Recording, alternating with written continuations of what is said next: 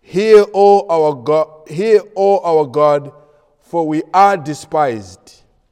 Turn back their taunt on their own heads and give them up to be plundered in a land where they are captives. Do not cover their guilt, and let not their sin be blotted out from your sight. For they have provoked you to anger in the presence of the builders. So we built the wall, and all the wall was joined together to half its height. For the people had a mind to work. But when Sanballat and Tobiah and the Arabs and the Amorites, Ammonites and the Ashdodites heard that the repairing of the walls of Jerusalem was going forward and that the breaches were beginning to be closed, they were very angry. And they all plotted together to come and fight against Jerusalem and to cause confusion in it. And we prayed to our God and set a guard as a protection against them day and night. In Judah, it was said, The strength of those who bear the burdens is failing. There's too much rubble. By ourselves, we will not be able to rebuild the wall. And our enemies said, They will know or see till we come among them and kill them and stop the work. At the time, the Jews who lived near them came from all directions and said to us ten times, You must return to us. So, in the lowest parts of the space behind the wall, in open places, I stationed the people by their clans with their swords, their spears, and their bows. And I looked and arose and said to the nobles and to the officials and to the rest of the people, Do not be afraid of them.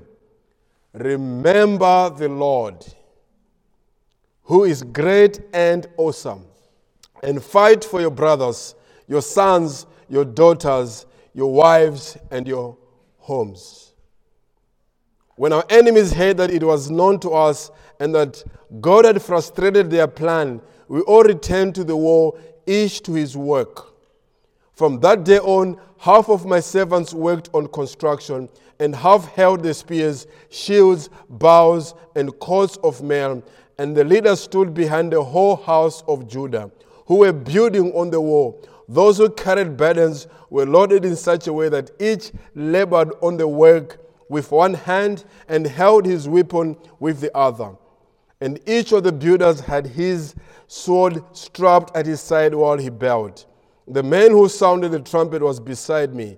And I said to the nobles and to the officials and to the rest of the people, the work is great and widely spread, and we are separated on the wall, far from one another. In the place where you hear the sound of the trumpet, rally to us there. Our God will fight for us. So we labored at the work, and half of them held the spears from the break of dawn until the stars came out. I also said to the people at that time, Let every man and his servant pass the night within Jerusalem, that there may be a guard for us by night and may labor by day. So neither I nor my brothers nor my servants nor the men of the guard who followed me, none of us took off our clothes. Each kept his weapon at his right hand. That ends the reading of God's inerrant, infallible word. Let's ask for his help and blessing one more time. Gracious Lord, I am in desperate need of your help. For here are your people that have come to hear from you, not from a man.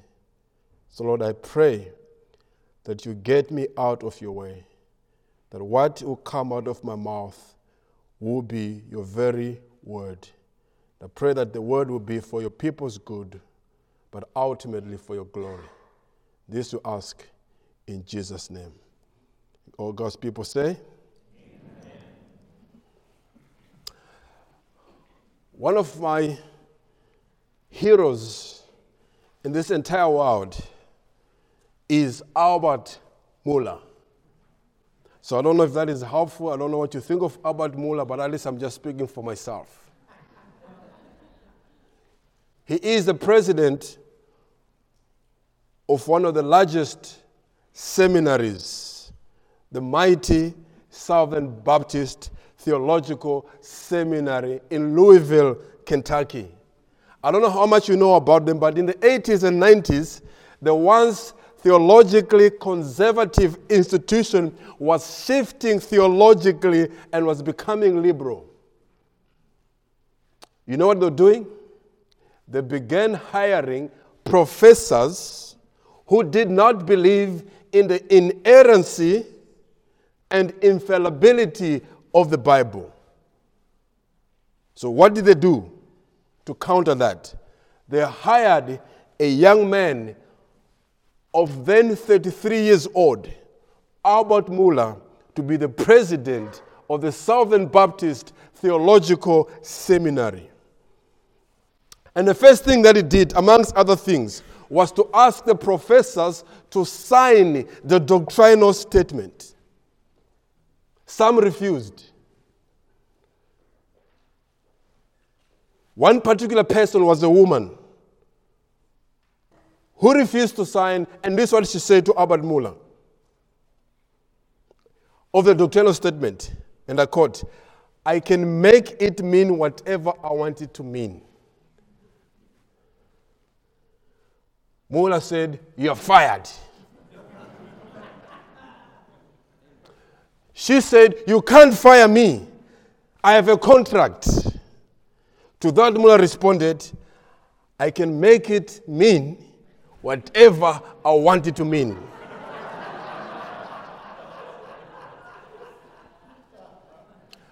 Albert Mohler fought battles that an average person would have resigned in no time. Can you imagine going to work not to Boeing or to Microsoft, but a Christian work? Going to work every day with people that do not want you there. Today is 30 years since Albert Mohler became the president of the Southern Baptist Theological Seminary. Talk of a man of steel, right? Talk of a man of courage. But I believe you have to ask Albert Mohler, how did he do this? He probably say, I don't know. But I believe this is what he will say. The hand of God was with me. Amen. Today, the SBTS is a flourishing institution with thousands of students, if you had to include their uh, college, Boyce College. But how did this happen? I want to believe it took a man willing to do what he believed God called him to do despite difficulties, despite opposition. And this is actually a shadow of what we're going to look at this morning from our passage in Nehemiah chapter 4, verses 1 to 23. And again, maybe from the onset, I need to remind you that this book is not really about a building project. This book is really not about Christian leadership. This book is also really not about Nehemiah himself. This book is about God. It's about God's glory. And ultimately, this book is about the need for the work of Jesus to make a place for God's name to dwell forever. Jeremiah, excuse me, I keep saying Jeremiah, but it's actually Nehemiah. So if you hear Jeremiah, just remember it's Nehemiah. just a bit of our context here. Chapter 1, we are told a message has come. We just call this uh, uh, the White House. Of course, it wasn't the White House, this was in the Persian Empire. He was serving the Persian uh, king. The man in charge in the White House in Persia is Nehemiah. He's a Jew who probably has never been to Jerusalem. But the news has reached him that there's great trouble in Jerusalem. This is Nehemiah chapter 1, verse 3. He has been told that the wall of Jerusalem is broken down and its gates are destroyed by fire. So, how should he have responded? Perhaps maybe Nehemiah could have been his right for him to be able to say, No, okay, what does this have to do with me? After all, he's comfortable serving the Persian king. He's well taken care of. His family is good. But look at chapter 1, verse 4. As soon as I heard these words, I sat down and wept and mourned for days, and I continued fasting and praying before the God of heaven. Jeremiah, uh, Nehemiah hears bad news.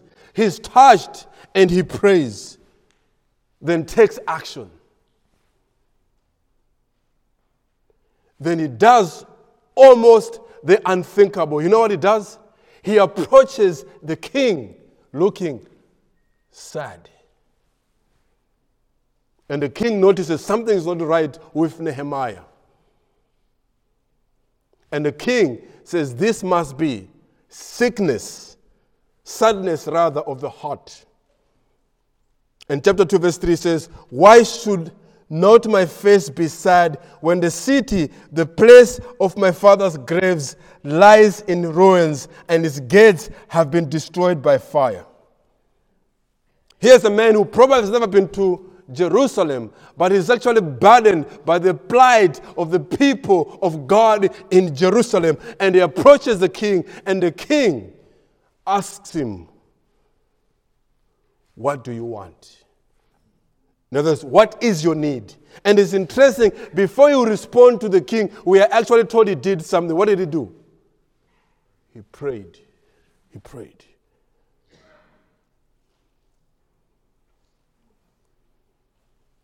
So that's the uh, context. The war in Jerusalem is broken down. And here's a man who raises his hand and says, I'll do something about it. So, what's the issue with Jerusalem being in ruins? Amongst other things, this meant the worship of God is not taking place. This is actually the issue. And Nehemiah can't just be passive. So, I want us to look at three responses to crisis we need to know. Three responses to crisis we need to know so we persevere. You know what's the reality? When it comes to difficulties or trials, it's either, as you're sitting here, listen to me, it's either you're going through a trial, you're going through a trial, or you're going into a trial, or you're coming from a trial. Choose one. Do you know what it's called? The normal Christian life. So, how do you respond? Number one, recognize the difficulty. And this is from verses 1 to 3, verse 8, 10 to uh, 12. We see in chapter 4, what is happening now is Nehemiah has responded to the call. The work actually has begun, as you see in chapter 3. The work actually is halfway through. As the work is almost completion, you see now there is opposition. We have only seen Nehemiah approach the king. And the king asked him, What are you looking for? Then the king gave Nehemiah what he needed. Now, would you think all now is well? Okay, we are, eh, we are good. Nehemiah has asked for the needs for him to go to Jerusalem. Is everybody excited? Is everybody happy? Friends, Listen, if you ever assume a task that God has given you, and if you do God's task, if you do that task God's way, expect opposition. Yes, expect opposition. So the first thing to recognize is that there will be difficulties. There will be people who will not want you to do what God has called you to do. And what is even painful is these same, same people may actually say they're following the same God. You know where I come from? One thing I don't understand is the pressure, the difficulties young people face from parents, especially when they want to do what is right in God's sight. Here's what happened boy meets girl, and then the boy, unlike here, here if you want to get married, you don't go to the parents directly, you don't go to the father of the, of the girl. You go to the uncles you go to the uncles to communicate your intentions, and for most part, these uncles, they always put stumbling blocks. In other words, they charge ridiculous amount of money if you want to pursue a woman. Charges that you wonder. I mean, imagine people as poor as they may be being charged up to 10,000 US dollars. They call it bride price. Now, if the boy has money, that's okay. But the truth of the matter is, even if it's a thousand dollars, most people wouldn't be able to afford that. So, usually, these are stumbling blocks. I believe they promote a lot of immorality. Because what happens then, if this person wants to pursue the woman, wants to do what is right, but there's these stumbling blocks, guess what may happen in some cases? The girl falls pregnant. You know what they do now? The same parents who are putting stumbling blocks, when the girl is falling pregnant, now they want to do things hush hush. So that they should save themselves from shame. And sometimes the difficulties might just be parents, well meaning or misguided parents, want the wedding of the year at the expense of their children. The point I'm making is simply this. Many times, if people want to do what is right, they face opposition, they face difficulties. Now, back to Nehemiah, no one is cheering him. Again, this guy has left a comfortable job at the palace to come and build the walls. Can you imagine his family members saying, Nehemiah, how can you leave your job at Microsoft to go and be a pastor? Are you thinking? Just stay and serve the king. After all, the king adores you, the king trusts you, he pays you well. Brothers and sisters, you and I were never served to play it safe. Opposition is inevitable. Look at verse 1.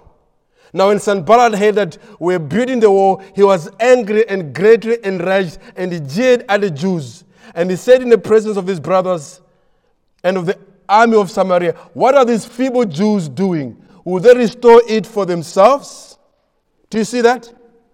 The work is going on, and some people are not happy. How do you see the work is going on? If you go to chapter uh, 3, look at uh, verse number 2.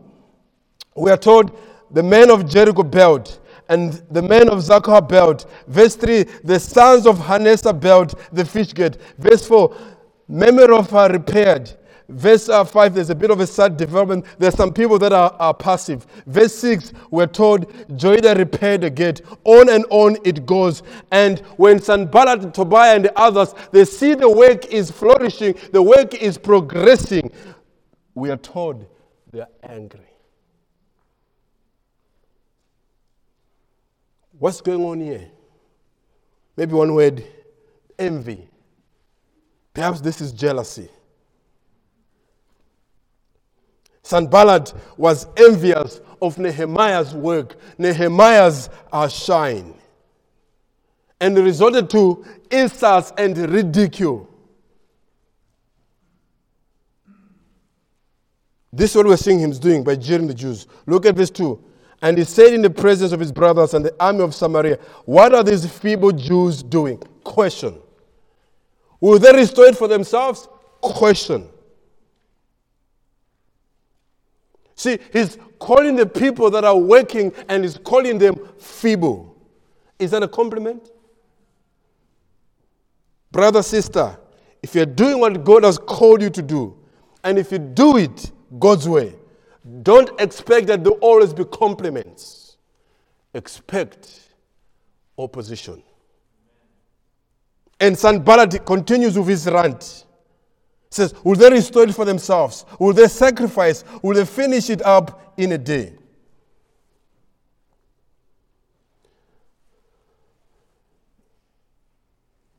I wonder if we have any Sanballats in Seattle. Maybe that means nothing. I wonder if we have any Sanballats at EBC. One man said in a court, a critic that isn't willing to do anything shouldn't be entertained by masses that are busy working. End quote. Of course, look at verse 3.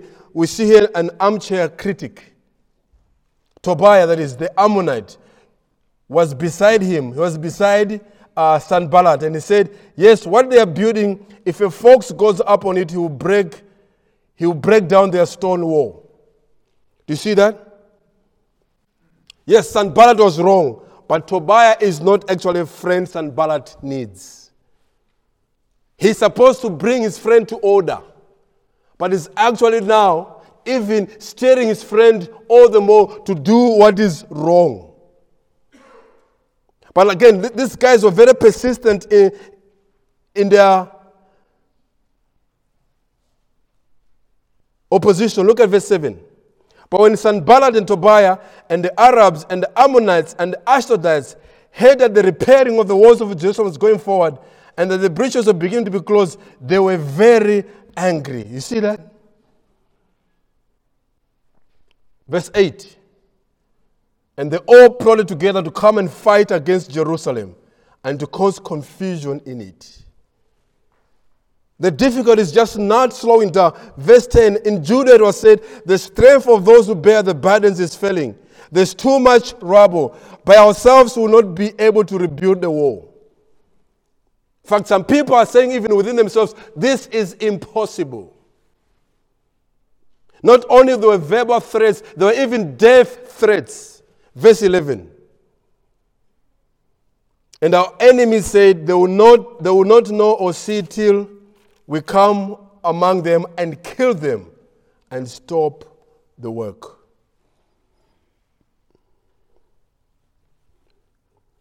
And verse 12, even people within.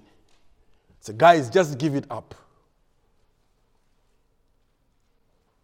Just give it up. And the time the Jews who lived near them came from all directions and said to us, How many times?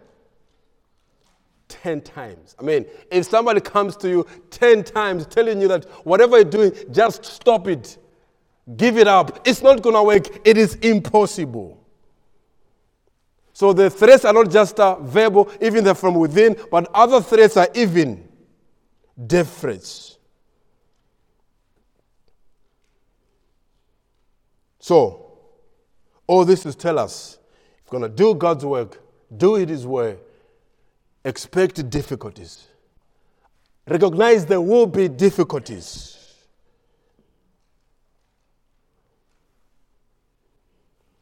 And there's a word that uh, find helpful. I don't know if it's in your dictionaries, but it's a word called stickability. Stickability. Stick with the task that is difficult full of hostility and opposition. Are you not encouraged by the apostles? Uh, the apostles, when they were so much uh, filled zeal to reach out to the lost, what will happen? They'll go to one city, they'll beat them up. What do they do? They'll dust themselves up and go to another city. And when they were fortunate, they'll just put them in prison. At times, it went far west. Remember Paul and Silas, even Acts, when they were in prison, the Bible tells us what were they doing? They were singing. Singing. It wasn't pleasant, but They did recognize that it was not pleasant, but they actually said they consider themselves worthy to suffer for Christ's name. If maybe it was some of us, when we face difficulties, the temptation perhaps maybe will be like, oh, it must not be God's will. They had a sense of purpose. Nehemiah had a sense of purpose. The disciples, uh, the apostles had a sense of purpose. They knew their mission. And they were told by their master himself, it will involve suffering. Because Jesus himself told his disciples, in this world you will face what? Trouble. So don't be surprised when we face trouble. And he said to them, If anyone will come after me, let him what? Deny himself, carry his cross, and follow me. That sounds like a difficult call to me. And it is. But those that have a sense of purpose, the forge ahead. They do get code names. They do get ashamed. They're easily misunderstood. In fact, if you're not willing to be misunderstood, you're not ready to be the disciple of Jesus Christ. A follower that will do mighty exploits. And if you're, if you're a student of history, you realize that the men we hold in much esteem today were not actually respected in their time. Jesus Christ himself was not respected in his time. Even his own hometown rejected him. We know Paul was stoned at Lystra, and some thought he was dead in Acts chapter 14. But this is what he said in Acts chapter 14, verse 22. What they doing? Strengthen the souls of the disciples, encourage them to continue in the faith, and saying that through many tribulation we must enter the kingdom of God. Brothers and sisters, following Jesus Christ is war. The normal Christian life is a battle. And this is what we're seeing here in uh, uh, Nehemiah chapter number 4. We have to look at what Nehemiah looked. He recognized difficulty, but let's move forward. Respond with dependency. We have looked at First point, which is recognizing the difficulty. But second, respond with dependency.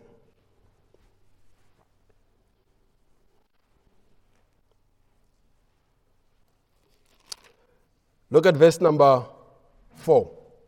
Perhaps you wonder, will this guy finish? Only verse four? Relax, we'll finish. I've been told the clock is, is, is staring at you. Like this bring the, they bring the clock, we bring the calendar. Verse 4. How did Nehemiah respond? With dependence. Look at verse 4. There is this opposition, there's this difficulty. Verse 4. Hear, O our God, for we are despised. Turn back their taunt on their own heads and give them up to be plundered in the land where they are cap- captives. Do not cover their guilt and let not their sin be blotted out from your sight, for they have provoked you to anger in the presence of the builders. In the midst of difficulty, hostility, and opposition, he did not have an attitude of defeat. What else did he not do? Nehemiah did not go for therapy.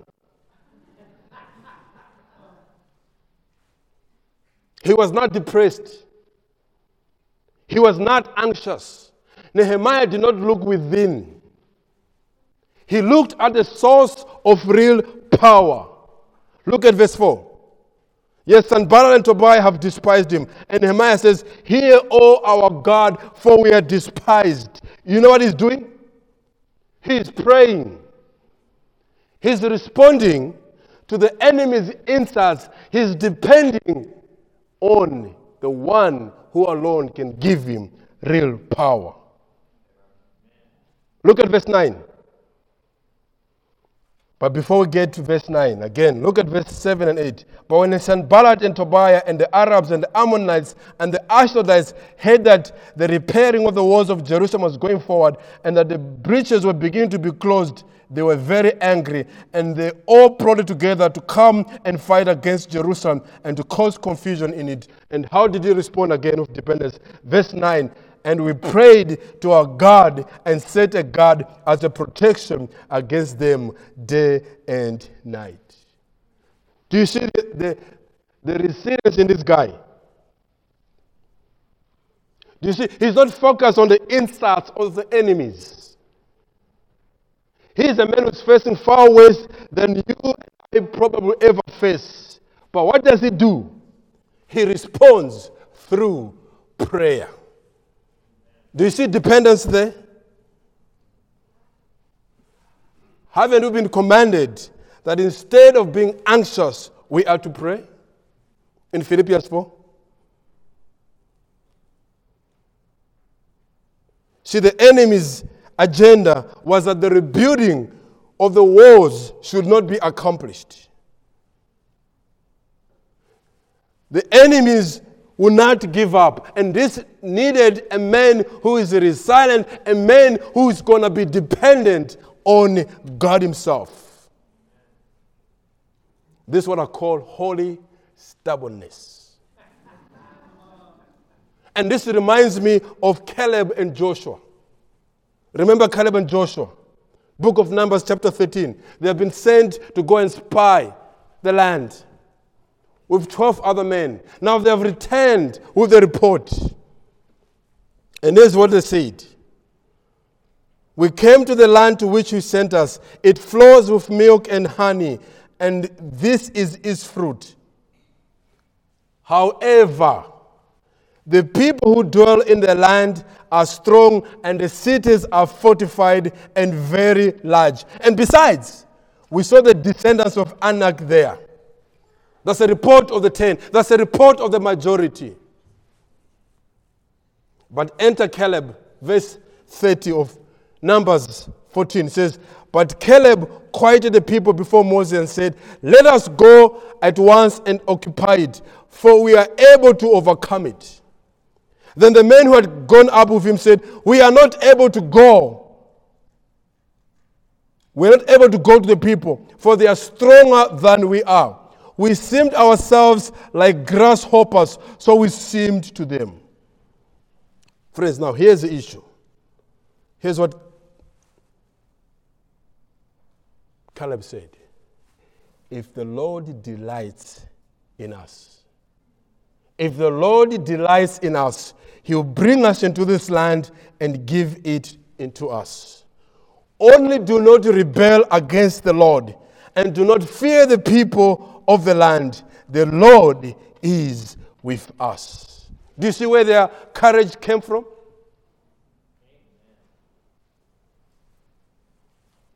The Lord is with us. I was blessed on Friday morning.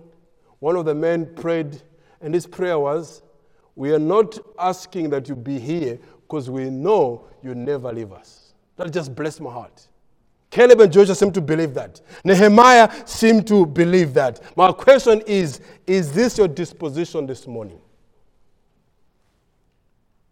Courage from a Christian is a disposition that believes that God is on my side. God is with me. No matter the difficulties, no matter the trials I am facing, this God is with me.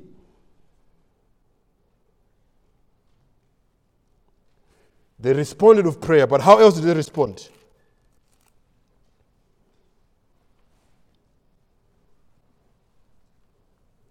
Look at verse 14.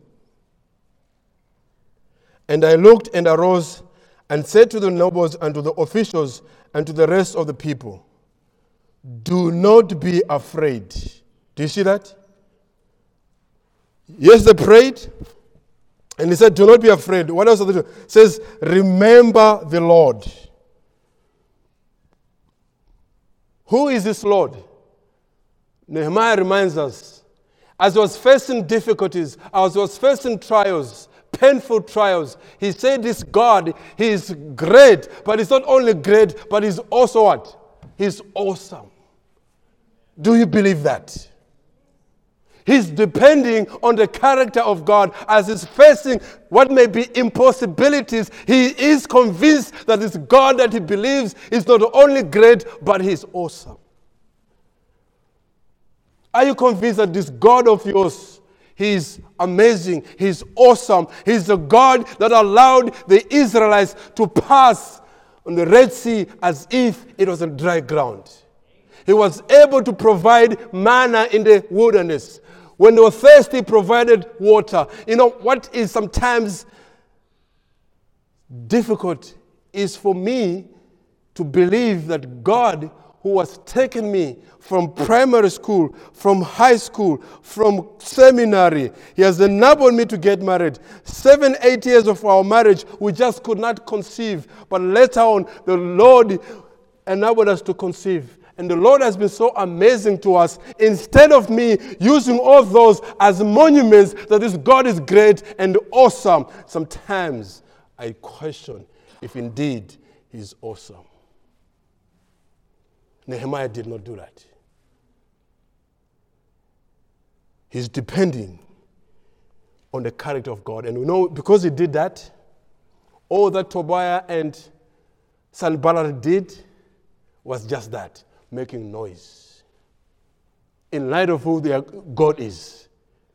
All the threats they made, he was able to compare that with the person, the character of God. And Nehemiah is saying, Our God is awesome. He's beyond description. When you face crisis in a room this size, I imagine that there are some people are facing some severe trials, some severe difficulties. But I'm here to remind you, remember the Lord. This God has been so faithful that He will not break His faithfulness because of you. You and I are not so special that God will cease to be awesome. He will cease to be great because He is delaying to answer your prayer or your need. I'm reminded even of Peter. History tells us Apostle Peter's wife, she was actually killed. And Peter watched that. Can you imagine the torture that Peter must have gone through? And history tells us Peter said this to the wife as she's being killed Remember the Lord. Nehemiah is saying remembering the Lord is a strategy of fighting for your brothers, for your sons, for your daughters, for your wives, and for your homes. That's what he's saying in verse uh, 14 there. I don't know about here, but where I come from, many professing Christians in Malawi seem to have so much head knowledge about the character and the attributes of God, but never allowing that to help them to respond to life's crises appropriately. What else do we remember? Yes, we remember that our God is awesome, our God is great. But look at verse 20. In the place where you hear the sound of the trumpet, rally to us there. Our God will do what? Will fight for us. He will fight for us. Friends, whatever you face, if you are a genuine child of God, whatever painful trial you face, whatever difficulty you face, if there's anything I want to remind you is this your difficulty is never without help.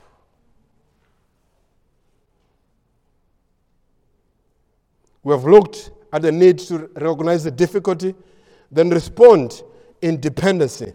Now, finally, realize your duty. That's verses 6, 15, and 16. Look at verse 6. So we built the wall, and all the wall was joined together to half its height, for the people had a mind to work.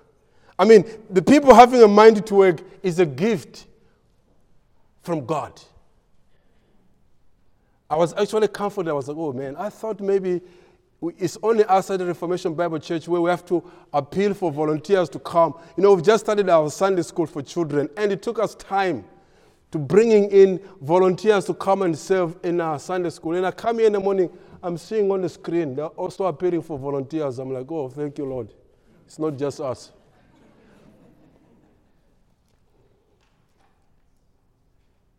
What's the point of all this? We need, yes, to recognize our challenges. There's difficulties, yes, we respond with dependence, but at the same time, we can't be passive. We can't be passive. Nehemiah here is not just raising his hand and saying, Oh, we are tired. The difficulty is too much. Guess what he does? He goes and he calls everyone to work. As you see in verse 6, so we built the wall, and all the wall was joined together to half its height. Why? For what purpose? The people had a mind to work. The people were dedicated to work. Yes, there was opposition. It was dangerous, but the people realized they had a duty to fulfill even this uh, work that the Lord has entrusted you, if this work is going to flourish, it will take each and everyone seeing it. This is their responsibility to make this work uh, flourish. Look at verse 15. When our enemies heard that it was known to us that God had frustrated their plan, we all returned to the wall each to his work. From that day on, half of my servants worked on construction, and half held the spears, shields, bows, and cords of mail. And the leaders stood behind the whole house of uh, uh, Judah. Do you see what is going on here? Despite the difficulties, despite the hostility, they do not put their tools down. Perhaps they can just have an attitude of resignation. Oh, maybe this is not God's will. No. They are busy working, they're busy pushing. They know that, yes, God is great, God is awesome, but He's also sovereign. He is in control. And here's one thing you need to remember God's sovereignty does not fight with our responsibility. That would be fatalism. It is thinking that if God is going to fight, then I can go to sleep. He's God after all. He does what he pleases. That is true. But if that's your attitude that if God wills to do something, he will do it, that's not the whole truth. God is sovereign, but he also uses means. This thing of let go, let God, I don't see that in the Bible. But what we're seeing here is they're watching and working. That's what you see in verse 17. They're carrying burdens, they're doing the work. Look at verse uh, 18. Each of the builders had his sword strapped at his side while he built. The man who sounded the trumpet was beside uh, me. You see in verse 1, they're laboring. They're removing their, uh, none of them could remove their clothes. Verse 23. Now you may ask, which is which now? Are we trusting, trusting God or carrying a weapon? Are we trusting God or carrying a weapon? The answer to that question is yes. Let's not fall to the false dichotomy between the spiritual and the practical. Nehemiah didn't fall for that. I don't think God calls us to do that. Prayer and reasonable action are complementary responses. They go together. They go together. Responsible or reasonable precautions are not a lack of faith. As these people are praying, are trusting God to protect them, they are also ready. They have weapons with them. They are working, they are trusting God, but also they're doing something about it. We pray and we fight, we work, and we remember the Lord who is our great. Nehemiah perhaps was thinking, I don't know how this is going to work, but I'm going to keep doing what I can do, and I trust God. He's going to do what only He can do. Yet at the same time, He's rallying people. People are putting their hands on the deck.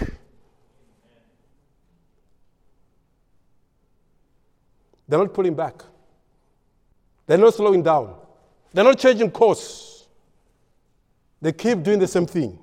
It's like sometimes parenting. You tell your child, stop, stop, stop, stop. Okay, I've stopped. Three minutes later, they're doing again and again and again. You see, what's the problem?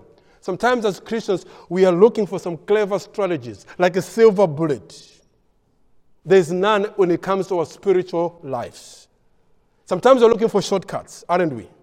Some magic method, some highway to spiritual power of overcoming sin making a difference. I want to make a difference for Jesus. Sometimes we think, I'm asking God for this, boom, it's going to come. No, you know what you need to do? The Christian life is just a matter of doing the simple things today, and you go to sleep. Next day, guess what you do? You do the very same things again. Trusting God that He is with you, He is for you. This is really the normal Christian life. It's about plodding, plodding, laying a brick on top of another brick the brick you laid yesterday. Don't back off, don't slow down. Open your Bible. Get yourself to Bible study. Get yourself uh, to our church. Feel like nothing is happening, do it again. Do that for the next 10, 15 years. You're trusting God for something and it seems like it's not happening. Keep trusting God. Cry out to Jesus Christ. Serve where you can and then do the very same again tomorrow. Is it not ironic that when most of us are struggling spiritually, it is because we are not doing the very simple things we are to be doing every day? Opening our Bibles, praying, fellowship with brothers and sisters, and do it again and again. The time is up. Let me just bring two application to this. Number one,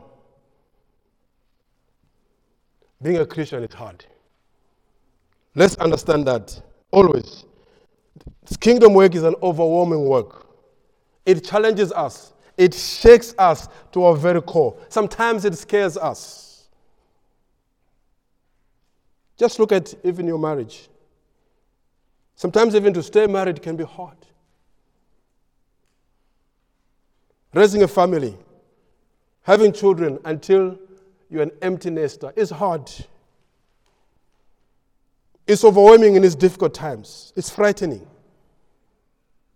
Even here, I mean, now I understand that uh, in this part of the world, you don't just say, I am married. I need to say, I am married to a woman. Just because of this revolution has swept this part of the world. And sometimes you can be overwhelmed. But again, you need to remember there is a God that is in control, that is a sovereign. And all that are playing games with Him, one day they'll have their day in court with God. So let's keep plodding. Let's see this as an opportunity for us to reach out to them. It's going to be hard, but let's not be people that are just uh, uh, passive.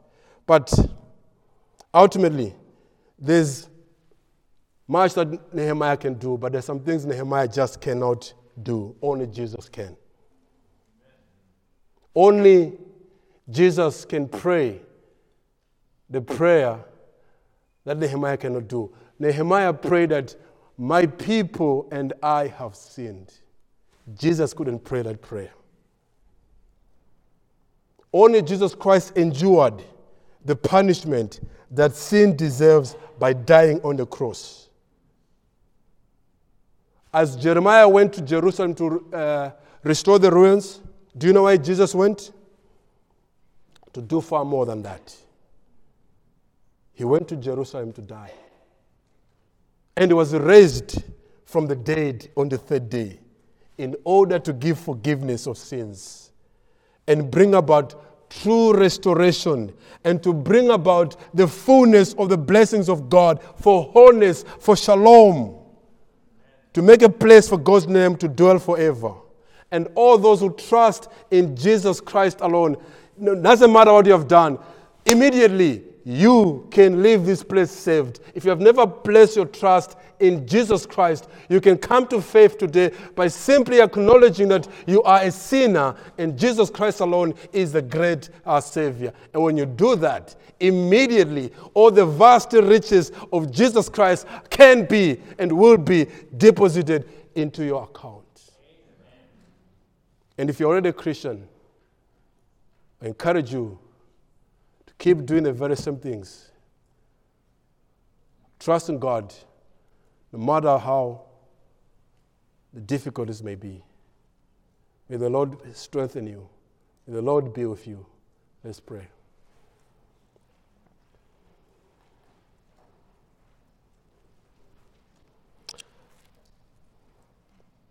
Father in heaven, I ask that you may take this feeble presentation of truth and let it, Lord, sink in your people's hearts.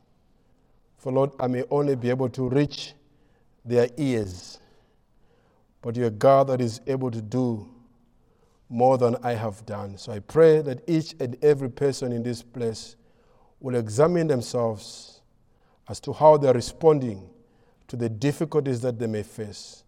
And above all, Lord, I pray that we'll be able to take our eyes off ourselves and fix our eyes on Jesus Christ, who alone can save us, who alone can restore our lives, who alone can give us true satisfaction in this life. Father, thank you. We ask this believing the wonderful name of our Lord and Savior Jesus Christ. Amen.